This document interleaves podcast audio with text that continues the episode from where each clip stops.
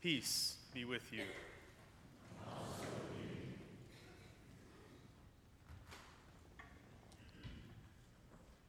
Learn to do good. Seek justice. Rescue the oppressed. Defend the orphan. Plead for the widow. Moments after reading these words from this morning's reading from Isaiah, Leslie stopped by my office to talk about how we were going to respond to the ICE raids from the day before. I told her that I had not yet heard about the raids. She briefly described them, and I subsequently read about what happened around the state of Mississippi on Wednesday.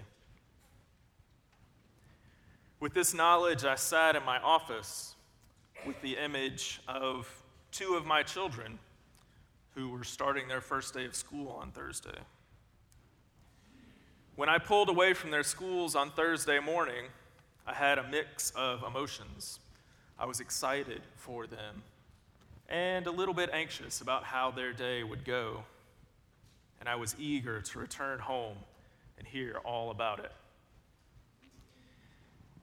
But after hearing this news, it was all I could do not to feel for the children who would get off the bus, eager to tell their parents about their first day of school, only to find an empty house.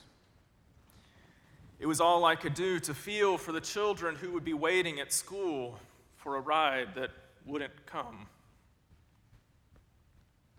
With all of these thoughts, and many more swirling in my mind as I began to ponder standing in this space today. The clearest thought in my mind was I can't not talk about this. So, sitting with a lot of hazy thoughts and only one clear one, I turned back to Isaiah chapter 1, the Old Testament reading appointed for today by the Revised Common Lectionary. Isaiah does not mince words. He forcefully and perhaps antagonistically calls upon the people of God, addressing them as rulers of Sodom and people of Gomorrah. Isaiah groups all of the people of God who would hear from him those who have power, those who are capable of leading, and those who are just ordinary folks. He calls them rulers Sodom, people of Gomorrah. Everyone hearing these words would have known that Sodom and Gomorrah were cities that had met the wrath of God and the form of the cities being consumed by fire. Many biblical writers refer to Sodom and Gomorrah, suggesting that their fate was well known. Ezekiel notes a short list of the sins of Sodom as having pride excess food, and prosperous ease, but they did not aid the poor and needy. Those hearing these words would also have known that before Sodom and Gomorrah were destroyed, Abraham bargained with God. Abraham dissuaded God from an outright immediate destruction. Abraham convinced God that if there were just 10 righteous people in the cities, that God would not destroy them. Since the cities were destroyed, it is safe to assume that not even 10 were found. And this is how Isaiah addresses his listeners. It doesn't get much easier after that. Speaking on behalf of God, Isaiah says to the people of God, I'm not interested in your offerings. Your well curated services of worship are meaningless. When you raise your hands in prayer, all I see is blood on your hands. It is the God who yearns to be reconciled with all of humanity, who looks upon the people of God and says, If all you have to offer is one hour a week, then you have missed the point. It is the God who created the heavens and the earth and all who inhabit them, who longs to draw near to all of humanity. As I read these words on Thursday morning, I pictured myself standing here. I pictured you all sitting there, and I imagined families separated, wondering when or if they would be together again. And in addition to being certain that this event was one about which I could not not talk, found myself asking, What are we doing? What are we going to do? Thankfully, Isaiah does not stop here in chapter 1. He continues in verse 16 Wash yourselves, make yourselves clean, remove the evil of your doings from before my eyes. Cease to do evil, learn to do good, seek justice, rescue the oppressed, defend the orphan, plead for the widow. I think Chuck Poole might sum this up by saying, We need to sit down with and stand up for the same people that Jesus would sit down with and stand up for. These words from Isaiah and from Chuck Poole have a strange way of seeming simultaneously incredibly simple and nearly impossible to figure out the who, what, when, where, and how. When we hear a story that 680 people in our state have been t- taken into custody with futures uncertain, it can be hard to know how to learn to do good. It can seem like the problem is too big or too complex. It can seem too political too public. It can seem all of these things. But let me let you in on a little secret. The body of Christ is well equipped to handle this crisis. We know that all humans are created in the image of God. We know that the circle of Jesus' welcome can never be drawn big enough. And we know that we are a community of faith that is continuing to learn to do good. For 18 years, Northminster has been learning to do good in Mid City. Folks seated in this room have found a way to use what they have to see the face of God in the eyes those, of those whom they encounter there.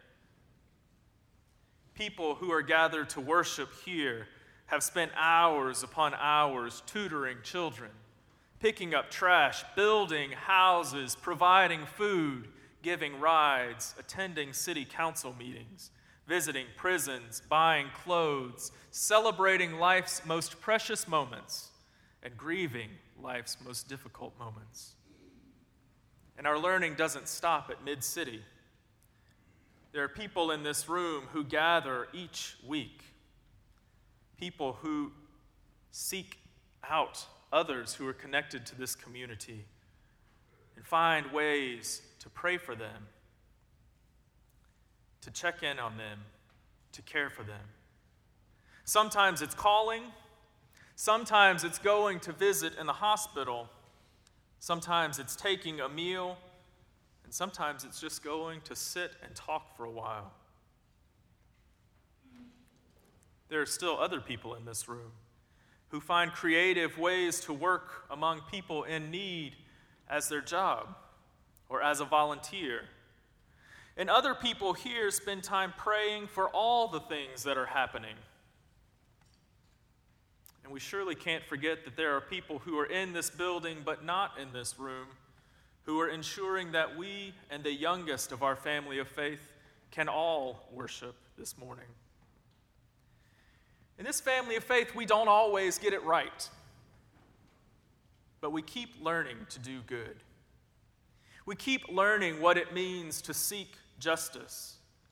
We keep learning how to rescue the oppressed. We keep learning how to defend the orphan. We keep learning how to plead for the widow. We keep learning how to do good. In many ways, the needs that are now present in Canton and Morton and Forest, and in some places a bit further away, are very similar to opportunities with which we all have experience interacting. Some needs are specialized, and some are not. But all the needs are very human. If you find yourself wondering, but what could I do in a crisis like this? Well, let me tell you.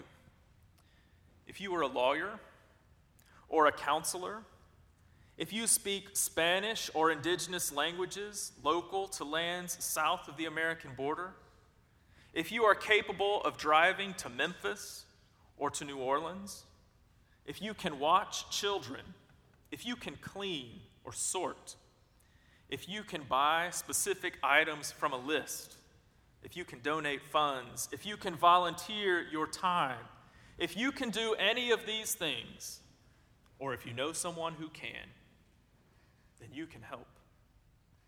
And if you find yourself thinking, I really want to help, but I just can't do it right now, no problem. The needs from this crisis are not going away anytime soon, they will be ongoing for some time. After the service today, Leslie and I will be standing in the narthex where we will have some sheets of paper with more specific information about how you can be involved. We'll leave information with the church office and we'll provide it electronically to anyone who would like it. As you ponder the ways in which you might get involved, I'm afraid I must warn you of something. Learning to do good in this way caring for those who are the most vulnerable in our midst, standing up for and sitting down with the same folks whom Jesus would stand up for and sit down with. It changes you. It makes you see the world differently. And it makes you want to find a way that the most vulnerable among us might no longer be vulnerable. It makes you want to join with Martin Luther King Jr., who stood in the pulpit at Riverside Church in New York City and said, We are called to speak for the weak, for the voiceless, for the victims of our nation, and for those it calls enemy. For no document from human hands can make these humans any less our brothers and sisters. Since the raids on Wednesday, something beautiful has happened. My horror and anger surrounding these raids have been soothed by the balm of seeing the body of Christ spring into action. People organizing, advocating, feeding, caring, loving, coming together and joining hands in solidarity. Southern Baptists and Catholics, evangelicals and Unitarian Universalists, English only speakers and non English speakers. It has been a visual representation of Paul's image of the body of Christ in 1 Corinthians 12. Notably, Paul says in verse 26 that if any one member suffers, all suffer together with it. The suffering of those affected by the raids on Wednesday affects all of us. Many of us have friends, if not relatives, who live in one or more of those towns. We are all affected. Seeking justice, rescuing the oppressed, defending the orphan, pleading for the widow, learning to do good.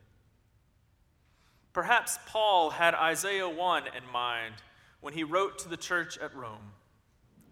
I appeal to you, therefore, brothers and sisters, by the mercies of God, to present your bodies as a living sacrifice, holy and acceptable to God, which is your spiritual act of worship.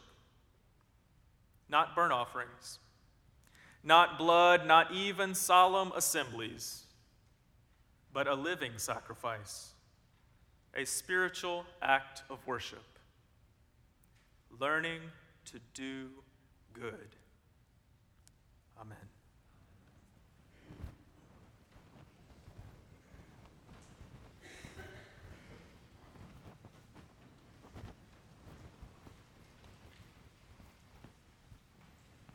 As we come to the close of this hour of worship, if there are decisions that anyone wishes to make for our Lord our, or our Lord's church, which are public in nature, please come forward during this time of response.